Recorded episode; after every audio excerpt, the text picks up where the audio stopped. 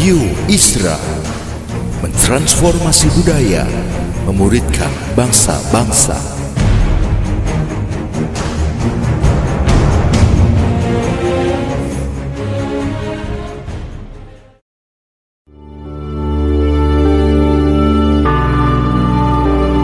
Apostolic Prophetic Messages mengungkapkan pesan dan arahan dari hati Tuhan bagi gerejanya demi menuntaskan mandat kerajaan Allah di Indonesia dan bangsa-bangsa. Selamat mendengarkan.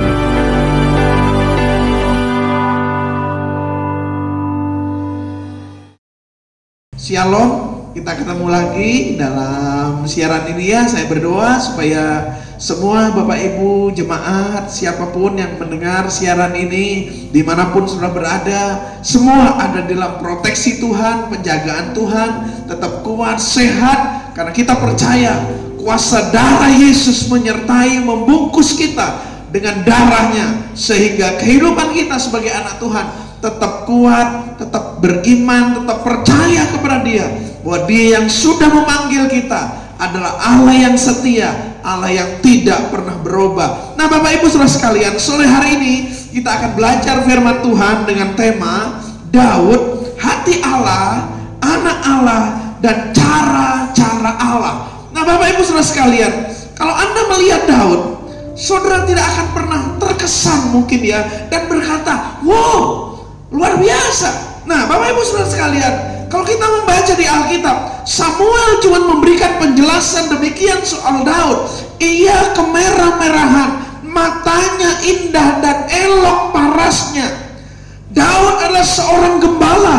Ia sangat muda dan tinggal di sebuah desa yang bernama Bethlehem. Tapi sebenarnya Bapak Ibu saudara sekalian, jauh di dalam kerajaannya Allah berkata. Waktu Allah melihat Daud, Allah seolah-olah berkata, inilah orang yang kucari, inilah anak muda yang luar biasa, engkau akan menjadi raja Israel di masa depan.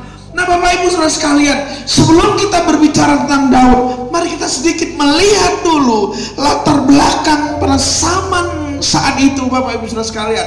Nah, tentu ini akan kita mulai dengan melihat di firman Tuhan bagaimana Alkitab berkata, Samuel sang nabi sudah tua dan dia telah mengangkat anak-anaknya menjadi hakim untuk menggantikan dia. Nah, mari kita membaca Alkitab kita, satu Samuel pasal yang kedelapan. satu Samuel pasal yang kedelapan. Mari kita membaca dulu ayat satu sampai ayat yang ketiga. satu Samuel pasal yang kedelapan ayat satu sampai ayat yang ketiga, firman Tuhan berkata demikian. Setelah Samuel menjadi tua, diangkatnyalah anak-anaknya laki-laki menjadi hakim atas orang Israel. Ayat dua, nama anaknya yang sulung ialah Yoel, dan nama anaknya yang kedua ialah Abia. Keduanya menjadi hakim di Beersyeba. Ayat ketiga, firman Tuhan berkata, tetapi anak-anaknya itu tidak hidup seperti ayahnya. Mereka mengejar laba, menerima suap, dan memutarbalikkan keadilan. Nah, sebelum kita jauh lebih belajar, Bapak Ibu saudara sekalian, perhatikan ayat yang ketiga dulu. Tetapi anak-anaknya itu tidak hidup seperti ayahnya. Nah, tentu ini harus menjadi beban, pergumulan buat kita sebagai seorang tua. Orang tua, bagaimana nanti generasi berikutnya? Anak-anak kita, apakah anak-anak kita hidup seperti kita? Nah, ini yang menjadi pergumulan. Ayo saya mengajak setiap para ayah, setiap para ibu bergumul supaya anak-anak kita punya kualitas iman seperti kehidupan kita. Nah, Bapak Ibu saudara sekalian, dari ayat satu sampai ayat yang ketiga ada tiga alasan kenapa orang Israel meminta raja kepada Tuhan. Pertama, tadi kita membaca alasannya karena Samuel sudah tua. Dan yang kedua, firman Tuhan berkata, anak-anak Samuel ini tidak hidup seperti Samuel anaknya. Dan yang ketiga, Bapak Ibu saudara sekalian, dan ini yang sangat menyedihkan adalah mereka orang Israel ini pengen seperti bangsa lain. Nah, kalau sudah membaca ayat yang kelima, satu Samuel pasal yang kedelapan, ayat yang kelima, satu Samuel pasal yang kedelapan, ayat yang kelima, firman Tuhan berkata demikian, dan berkata kepadanya, engkau sudah tua. Ini yang dikatakan bangsa Israel kepada Samuel. Saya ulangi ayat yang kelima, dia berkata, dan berkata kepadanya, engkau sudah tua dan anak-anakmu tidak hidup seperti engkau. Maka angkatlah sekarang seorang raja atas kami untuk memerintah kami seperti pada segala bangsa-bangsa lain. Nah, Bapak Ibu Saudara sekalian, kita belajar dari pasal delapan ayat yang kelima ini adalah orang Israel ternyata begini, Bapak Ibu Saudara sekalian, mulai bosan menyembah Allah yang tidak ada wujudnya. Nah, mungkin orang Israel ditanya oleh orang-orang lain, orang mungkin berkata, eh orang Israel di mana rajamu? Dan orang Israel mungkin menjawab demikian, oh raja saya ada di sorga. Dan orang-orang selain Israel berkata, oh beda dengan kami, raja kami kelihatan. Nah, karena terlalu sering Bapak Ibu Saudara sekalian orang Israel mungkin ditanya, lama-lama orang Israel tidak suka. Dia minta seorang raja seperti bangsa-bangsa lain. Padahal menurut firman Tuhan yang jadi raja bagi Israel itu adalah Tuhan Allah secara langsung. Nah, Bapak Ibu Saudara sekalian, perhatikan pelajaran pertama dalam kehidupan kita. Hati-hati dalam kehidupan kita kalau sudah mulai tidak suka cara-cara Tuhan, sudah mulai tidak suka dengan prinsip-prinsip Tuhan. Nah, saya mau katakan kita harus berhati-hati karena ini merupakan awal kehancuran di dalam kehidupan. Nah, Bapak-Ibu Saudara sekalian, kalau kita membaca satu Samuel pasal yang kedelapan ayat tujuh dan ayat yang kesembilan, coba kita langsung membaca ayat yang kesembilan, ayat tujuh, ayat sembilan. Satu Samuel pasal yang kedelapan ayat tujuh dan ayat yang kesembilan. Apa yang dikatakan oleh firman Tuhan? Ayat tujuh, firman Tuhan berkata demikian. Satu Samuel delapan ayat yang ketujuh, Tuhan berfirman kepada Samuel, dengarkanlah perkataan bangsa itu dalam segala hal yang dikatakan mereka kepadamu, sebab bukan engkau yang mereka tolak, tetapi akulah yang mereka tolak, supaya jangan aku menjadi raja atas mereka. Lihat, Tuhan berkata kepada Samuel, dengarkan saja permintaan orang-orang Israel, karena Tuhan berkata, bukan kamu Samuel yang ditolak oleh orang Israel, tetapi aku yang ditolak oleh orang Israel. Orang Israel tidak suka aku, Allah, Yehova, menjadi raja mereka. Nah, Bapak Ibu Saudara sekalian, tadi saya mau katakan, hati-hati kalau dalam kehidupan kita mulai tidak suka diatur oleh Tuhan dengan firman-Nya. Karena Tuhan yang raja kehidupan saya ini, kehidupan saudara semua punya raja di atas segala raja, yaitu Yesus Tuhan. Hati-hati kalau kita mulai tidak suka diatur oleh Tuhan Yesus kita. Nah, Bapak Ibu Saudara sekalian, dapat kita perhatikan di sini, kita belajar hati-hati dengan yang namanya kedagingan kita ini. Karena Alkitab berkata, Bapak Ibu Saudara sekalian, daging dan roh itu berlawanan. Nah, saya mau katakan pelajaran yang pertama di sini adalah hati-hati dengan kedagingan kita. Mari kita coba memperhatikan Alkitab kita, Galatia lima ayat yang ke tujuh belas dulu. Galatia pasal yang kelima. Galatia pasal yang kelima ayat yang ke tujuh belas. Firman Tuhan berkata demikian, Galatia lima ayat tujuh belas. Sebab keinginan daging berlawanan dengan keinginan roh, dan keinginan roh berlawanan dengan keinginan daging. Karena keduanya bertentangan. Saya ulangi, Alkitab berkata, keinginan daging berlawanan dengan keinginan roh. Keinginan daging kita ini kadang-kadang berlawanan dengan keinginan Tuhan. Nah, kita berhati-hati Bapak Ibu Saudara sekalian. Nah, kalau kita melihat di ayat-ayat berikutnya, mari kita coba membaca ayat-ayat ke sembilan belas sampai ayat dua puluh satu di Galatia pasal lima ini dijelaskan tentang uh, perbuatan daging ini. Inilah daging yang suka muncul dalam kehidupan kita kalau daging ini tidak ditaklukkan kepada Kristus. Nah, ayat sembilan belas berkata begini, perbuatan daging telah nyata, yaitu percabulan, kecemaran, hawa nafsu. Ayat dua puluh berikutnya, penyembahan berhala, sihir, perseteruan, perselisihan, iri hati, amarah, kepentingan diri sendiri, percideraan, roh pemecah. Ayat dua puluh satu firman Tuhan berkata, kedengkian, kemabukan, pesta pora, dan sebagainya. Perhatikan Bapak Ibu, firman Tuhan berkata di bagian akhir ayat dua puluh satu, terhadap semuanya itu kuperingatkan kamu. Kalau saya dan saudara masih hidup kita dikuasai oleh daging kita, perbuatan kedagingan kita, firman Tuhan berkata, terhadap semuanya itu kuperingatkan kamu, seperti yang telah kubuat dahulu.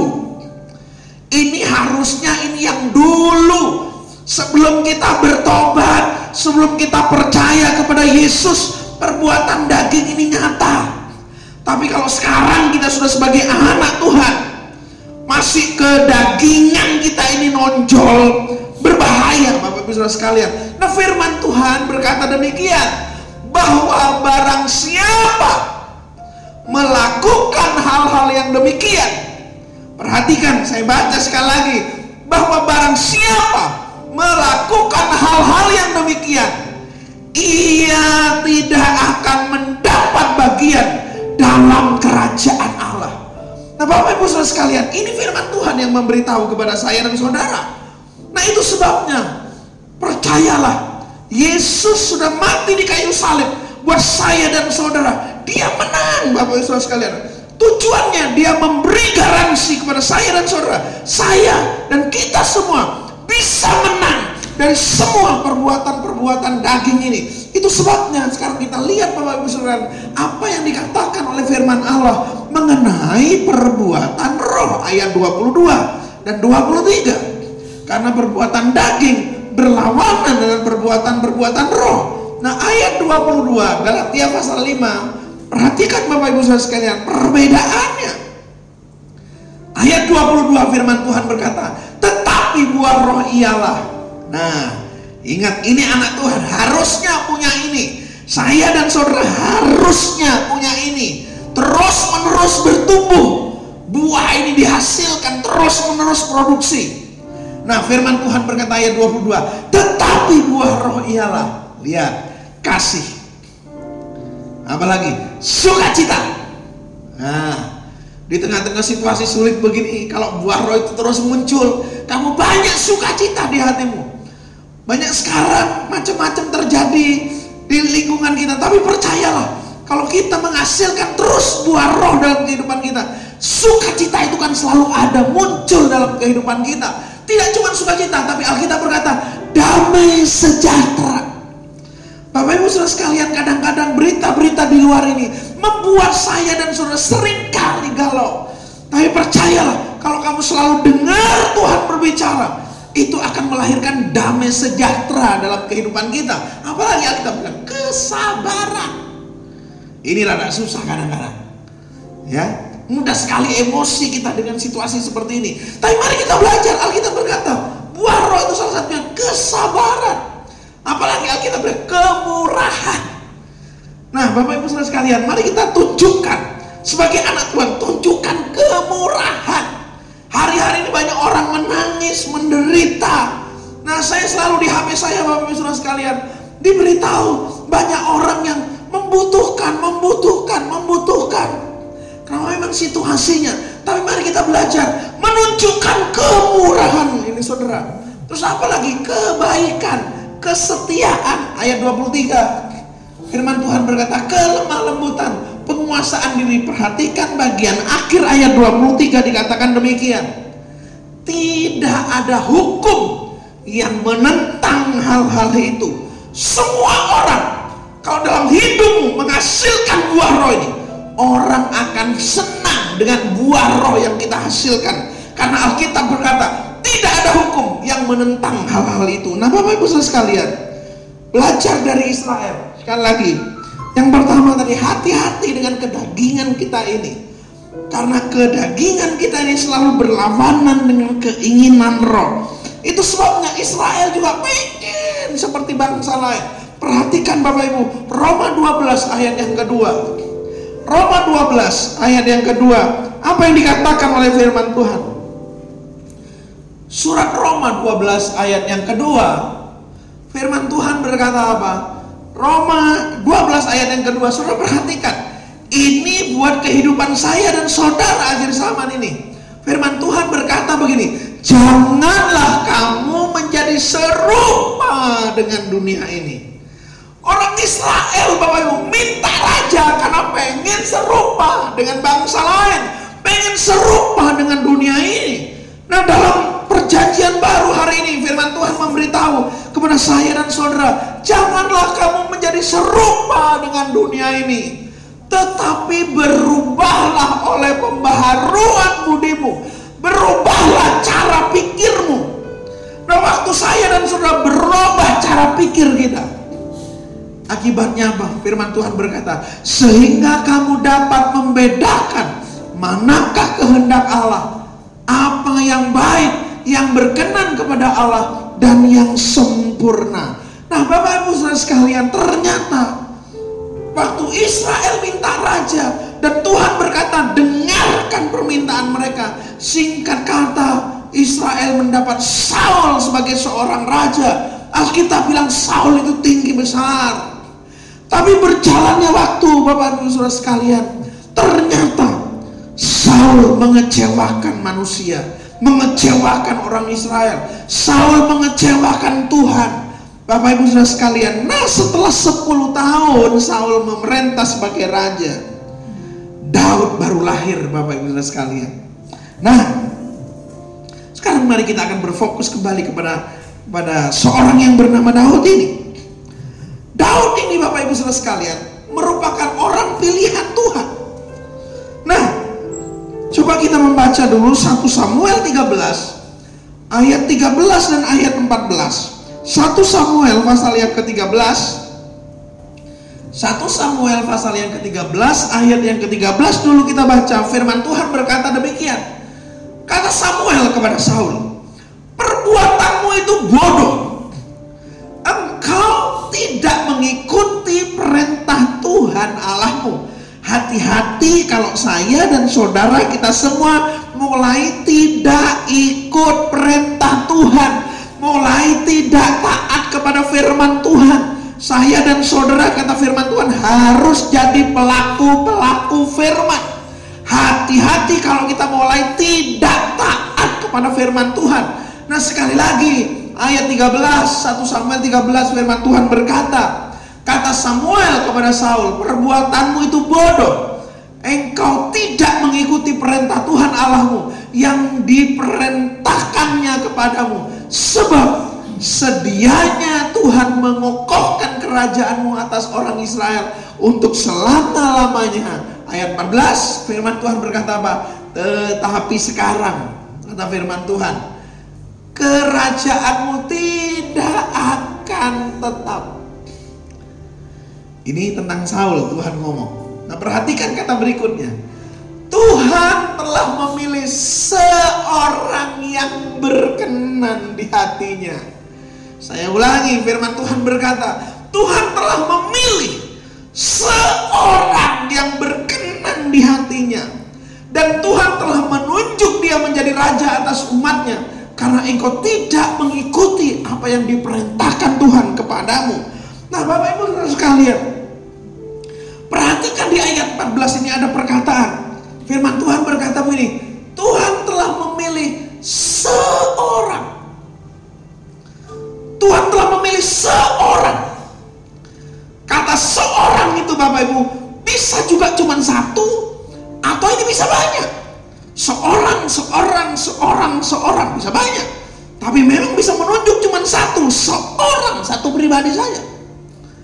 Nah, betapa luar biasanya kalau pada sore hari ini Tuhan bisa menemukan dalam hatimu, saudara lagi di rumah-rumah, seorang, seorang, seorang, seorang ditemukan oleh Tuhan. Yang apa? Yang berkenan di hatinya. Tentu kita berkata, waktu Samuel menyampaikan pesan firman Tuhan, Tuhan telah menemukan seorang. Kita akan kagum dengan seorang. Dan ternyata Bapak Ibu Saudara sekalian, seorang ini adalah dialah yang bernama Daud. Mari kita perhatikan sebentar di Alkitab betapa luar biasanya Daud ini. Kalau saudara memperhatikan di Alkitab, Abraham itu ditulis kurang lebih empat belas pasal di Alkitab. Itu Abraham. Terus kalau saudara memperhatikan Yusuf dan Yakub, ditulis dalam Alkitab kurang lebih sebelas pasal. Tapi ketika saudara memperhatikan Daud, Alkitab menulis kurang lebih enam puluh enam pasal di Alkitab dan kurang lebih ada lima puluh sembilan kali dikutip namanya di Perjanjian Baru, Bapak Ibu Saudara sekalian. Nah, di Alkitab saudara memperhatikan dua kesempatan di mana Tuhan ngomong tentang Daud, seorang yang berkenan di hatiku. Satu di ayat ini, satu sudah bisa lihat di Kisah Rasul. Waktu Daud dilihat oleh Tuhan, Tuhan komentarnya cuma begini, seorang yang berkenan di hatiku. Waktu saya mempelajari firman Tuhan ini Bapak Ibu Saudara sekalian, jauh di dalam dasar hati saya juga teriak bagi Tuhan, Tuhan betapa luar biasanya kalau hidup saya ini bisa ditemukan oleh Tuhan menjadi seorang yang berkenan di hatinya Tuhan. Nah, Bapak Ibu Saudara sekalian, kita bisa belajar di sini. Saya ingin beritahu kepada Bapak Ibu Saudara sekalian, gagasan Tuhan, cara Tuhan memilih setiap orang yang mau dipakai untuk kemuliaannya. Mari kita melihat satu Korintus satu ayat dua puluh enam sampai ayat dua puluh sembilan. Ini gagasan Tuhan.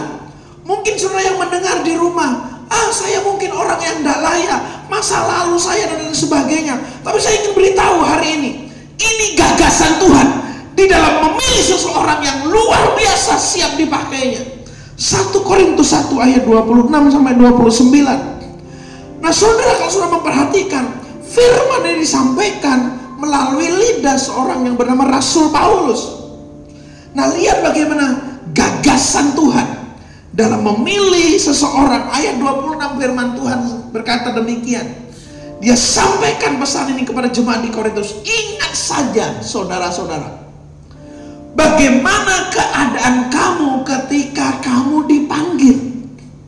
Ingat ketika kamu dipanggil, kata firman Tuhan, menurut ukuran manusia. Nah, ukuran manusia, saudara pilih mana? Ukuran manusia atau ukuran Tuhan? Nah, firman Tuhan berkata, menurut ukuran manusia, tidak banyak orang yang bijak, tidak banyak orang yang berpengaruh, tidak banyak orang yang terpandang. Ayat dua puluh tujuh firman Tuhan berkata apa? Tetapi, nah ini loh gagasan Tuhan. Perhatikan Bapak Ibu, ya gagasan Tuhan. Tetapi apa yang bodoh bagi dunia, yang bodoh bagi dunia, oh dianggap orang dunia ini hidupmu mungkin tidak ada artinya, tidak ada apa-apanya. Tapi kalau sampai Tuhan menemukan dalam hatimu, nanti kita lihat bagaimana supaya hatimu ditemukan oleh Tuhan. Nah, tetapi apa yang bodoh bagi dunia dipilih Allah untuk memalukan orang-orang yang berhikmat, dan apa yang lemah bagi dunia dipilih Allah untuk memalukan apa yang kuat. dua puluh delapan firman Tuhan berkata apa? Ayat dua puluh delapan, dan apa yang tidak terpandang dan yang hina bagi dunia dipilih Allah, bahkan apa yang tidak berarti dipilih Allah untuk meniadakan apa yang berarti. Ayat dua puluh sembilan, kenapa Tuhan punya prinsip demikian? ayat dua puluh sembilan. Bapak Ibu Saudara sekalian, kita baca, ya, perhatikan. Lihat kenapa Tuhan demikian waktu memilih manusia. Tidak ada yang hebat seperti dunia. Beda dengan cara dunia memilih orang. Tapi Alkitab berkata, supaya jangan ada seorang manusia pun yang memegahkan diri di hadapan Allah. Supaya kita tidak sombong. Supaya selalu rendah hati, Bapak Ibu Saudara sekalian. Masa lalumu tidak apa-apa. Secara dunia dipandang kamu tidak bagus mungkin. Tapi kalau sampai kamu dipilih oleh Allah, ingat tujuannya. Saya dan saudara ini tidak boleh sombong, Bapak Ibu Saudara sekalian. Nah, itu sebabnya pada malam hari ini Bapak Ibu Saudara, saya ingin beritahu tiga prioritas yang dicari Allah. Tiga prioritas yang dicari Allah. Jadi Bapak Ibu Saudara sekalian, waktu Allah mencari seseorang, Dia tidak mencari malaikat dalam wujud manusia. Dia tidak mencari yang sempurna. Karena Tuhan itu suka dengan yang namanya proses. Saya ulangi, Tuhan tidak mencari malaikat dalam wujud manusia, tapi Dia mencari pria dan wanita dengan kualitas tertentu. Kualitas ini mesti ditemukan dalam kehidupanmu.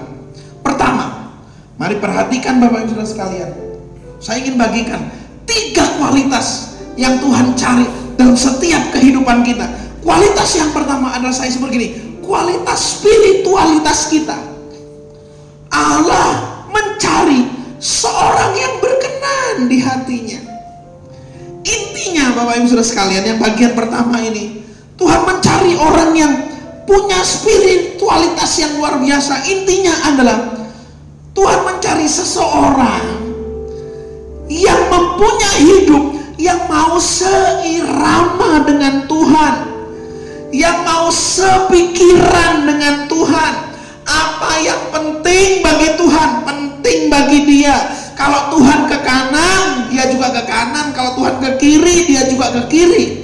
Jadi yang nomor satu, kualitas yang Tuhan cari dalam hidupmu dan hidupku adalah, mau ndak kamu ini sepikiran dengan Tuhan. Alkitab pernah berkata, hendaklah dalam hidupmu bersama punya pikiran dan perasaan yang ada pada hatinya Kristus, pikirannya Kristus. Nah, ini kualitas yang pertama.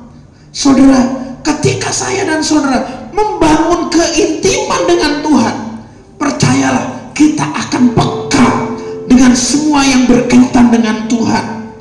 Hal yang ke enam belas, dua Tawarikh pasal yang ke enam belas ayat sembilan bagian A, firman Tuhan berkata begini, karena mata Tuhan menjelajah seluruh bumi untuk melimpahkan kekuatannya kepada mereka yang bersungguh hati terhadap Dia.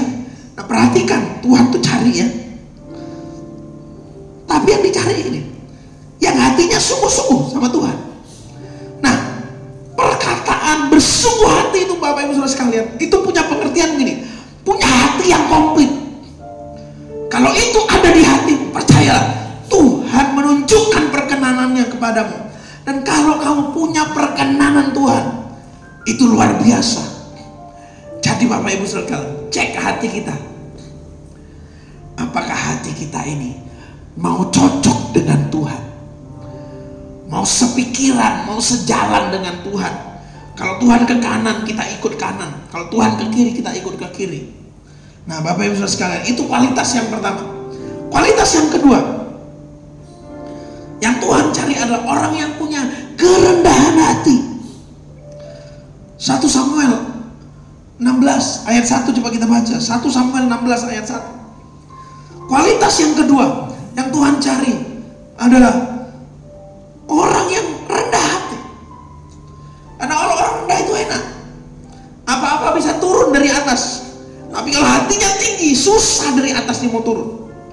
Nah, satu Samuel enam belas ayat satu, firman Tuhan berkata demikian, berfirmanlah Tuhan kepada Samuel, berapa lama lagi engkau berduka cita karena Saul? Bukankah ia telah kutolak sebagai raja atas Israel. Tuhan berkata begini sekarang, isilah tabung tandukmu dengan minyak dan pergilah. Aku mengutus engkau kepada Isai, orang Bethlehem itu, sebab di antara anak-anaknya telah kupilih seorang raja bagiku. Nah Bapak Ibu Saudara sekalian, saya mau beritahu, tidak ada manusia yang tahu, tapi Tuhan sudah datang ke rumah Isai dalam bentuk roh. Dia sudah memperhatikan dalam semua anak-anak Isai.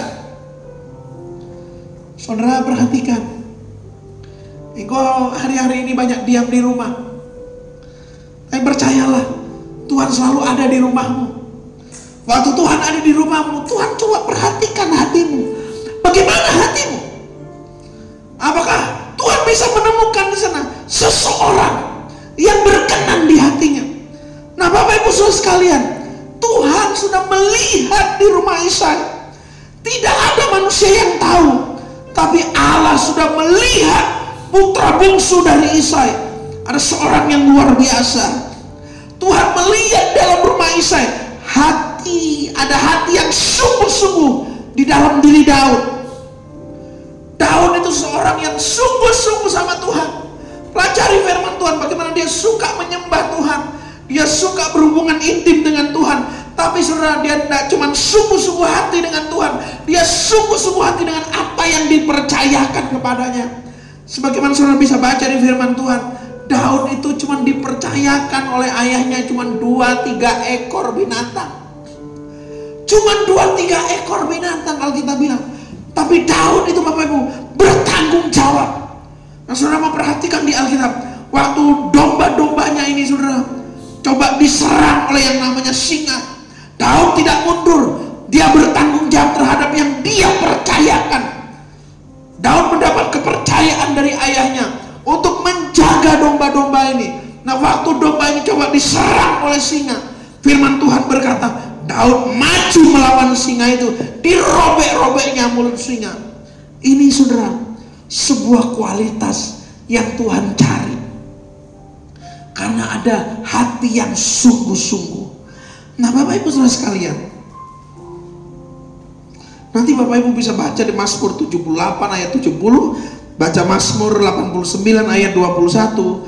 Tetapi saya ingin beritahu, kualitas yang kedua ini adalah kualitas hati yang rendah. Karena Tuhan itu intinya mencari karakter, mencari yang di dalam. Nah, waktu Tuhan pengen menemukan karakter, maka dua hal yang terjadi. Apakah perjalanan hidupnya asli atau palsu? Ya, asli atau palsu itu begini. Ada orang Bapak Ibu, oh kalau dilihat manusia baru rasanya mau seperti berdoa, mau sungguh-sungguh. Tapi kalau tidak ada manusia dia nggak peduli. Tapi orang yang asli, mau ada orang tidak ada orang, dia tetap sungguh-sungguh sama Tuhan.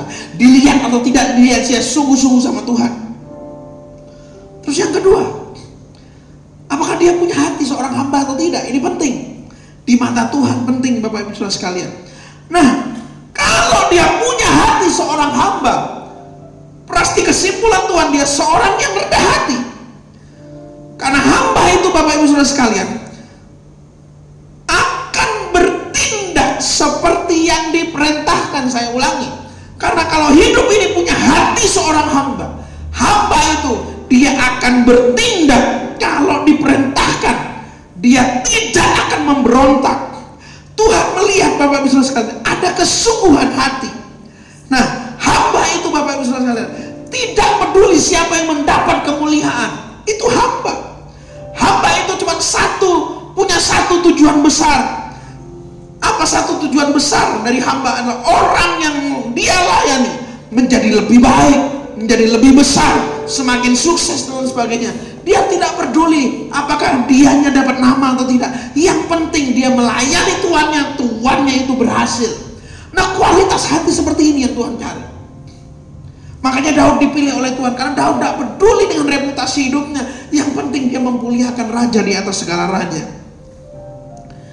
Dan kualitas yang ketiga Bapak Ibu Saudara sekalian yang Tuhan cari dalam kehidupan kita adalah punya integritas, punya ketulusan. Nah ketulusan, mari kita baca dulu Mazmur tujuh puluh delapan, Mazmur tujuh puluh delapan ayat tujuh puluh satu dan tujuh puluh dua. Mazmur tujuh puluh delapan ayat tujuh puluh satu dan tujuh puluh dua. Apa yang firman Tuhan berkata? Nah, perhatikan Mazmur tujuh puluh delapan ayat tujuh puluh satu dulu. Dari tempat domba-domba yang menyusui didatangkannya dia. Siapa dia? Inilah Daud. Dari tempat domba-domba yang menyusui didatangkannya dia untuk mengembalakan Yakub umatnya dan Israel miliknya sendiri. Ayat tujuh puluh dua firman Tuhan berkata apa? Ia mengembalakan mereka dengan ketulusan hatinya. Bapak Ibu garis bawahi perkataan ketulusan hatinya, dan menuntun mereka dengan kecap- kecakapan tangannya. Nah, kata ketulusan itu kata lainnya adalah integritas.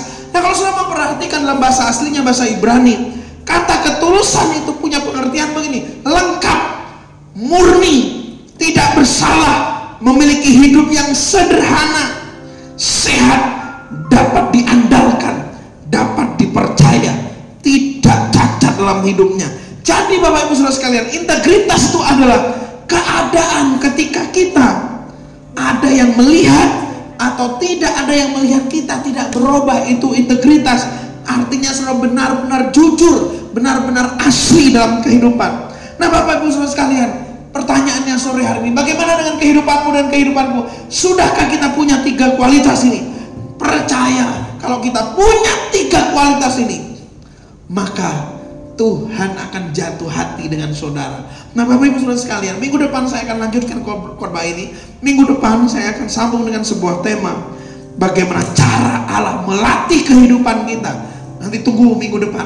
Nah sore hari ini Bapak Ibu Saudara sekalian, saya akan mengulangi bagaimana, apakah kita punya tiga kualitas yang dicari oleh Tuhan. Pertama, tadi saya ingatkan lagi, spiritualitas kita. Allah mencari orang yang berkenan di hatinya, yang mau sepikiran dengan Tuhan, mau sejalan dengan Tuhan. Kalau Tuhan ke kanan, kita ke kanan. Yang kedua, punya kerendahan hati. Punya hati seorang hamba. Karena kalau punya hati yang rendah sebagai seorang hamba, bisa diatur, bisa dibimbing oleh Tuhan. Dia cuma peduli supaya Tuhan saja yang ditinggikan. Yang ketiga, Bapak Ibu sekalian, integritas, punya ketulusan, punya integritas, artinya saudara dilihat atau tidak dilihat orang-orang, saudara tidak berubah, tetap sama adanya. Saya berdoa supaya tiga kualitas ini ada dalam kehidupan kita, supaya hidup kita bisa ditemukan menyenangkan Tuhan. Haleluya.